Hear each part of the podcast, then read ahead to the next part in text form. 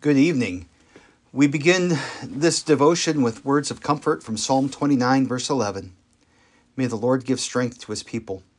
May the Lord bless his people with peace. The prayer of confession this evening is actually a piece of poetry written by John Donne. It's one where he cries out to God uh, to have God make a strong intervention in his life to bring him back into a right relationship with him. Batter my heart, three personed God, for you as yet but knock, breathe, shine, and seek to mend, that I may rise and stand, or throw me, and bend your force to break, blow, burn, and make me new. I, like a usurped town to another do, labor to admit you, but oh, to no end reason your viceroy in me, me should defend, but is captived and proves weak or untrue. Yet dearly I love you, and would be loved fain, but am betrothed unto your enemy. Divorce me, untie or break that knot again.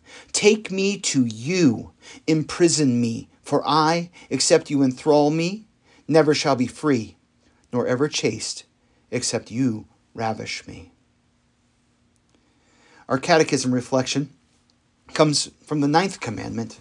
And the ninth commandment says, You shall not covet your neighbor's house. What does this mean?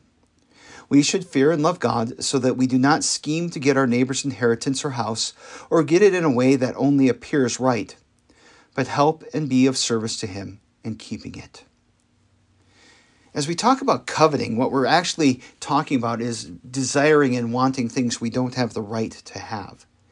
And it starts out by talking about wanting our, our neighbor's house.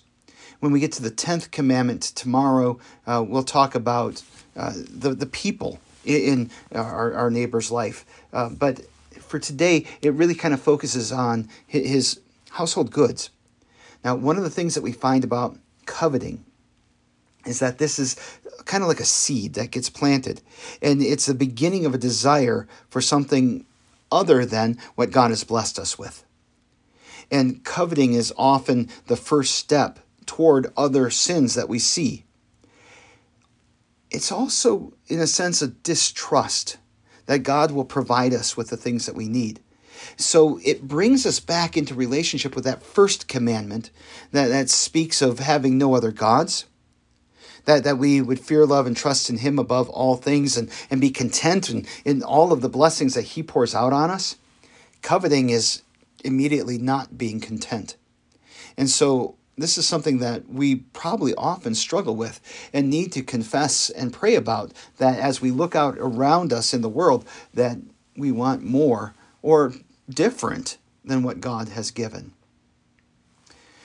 We pray from the Lord's Prayer and forgive us our trespasses as we eh, forgive those who trespass against us. Heavenly Father, do not look at our sins or deny our prayer because of them.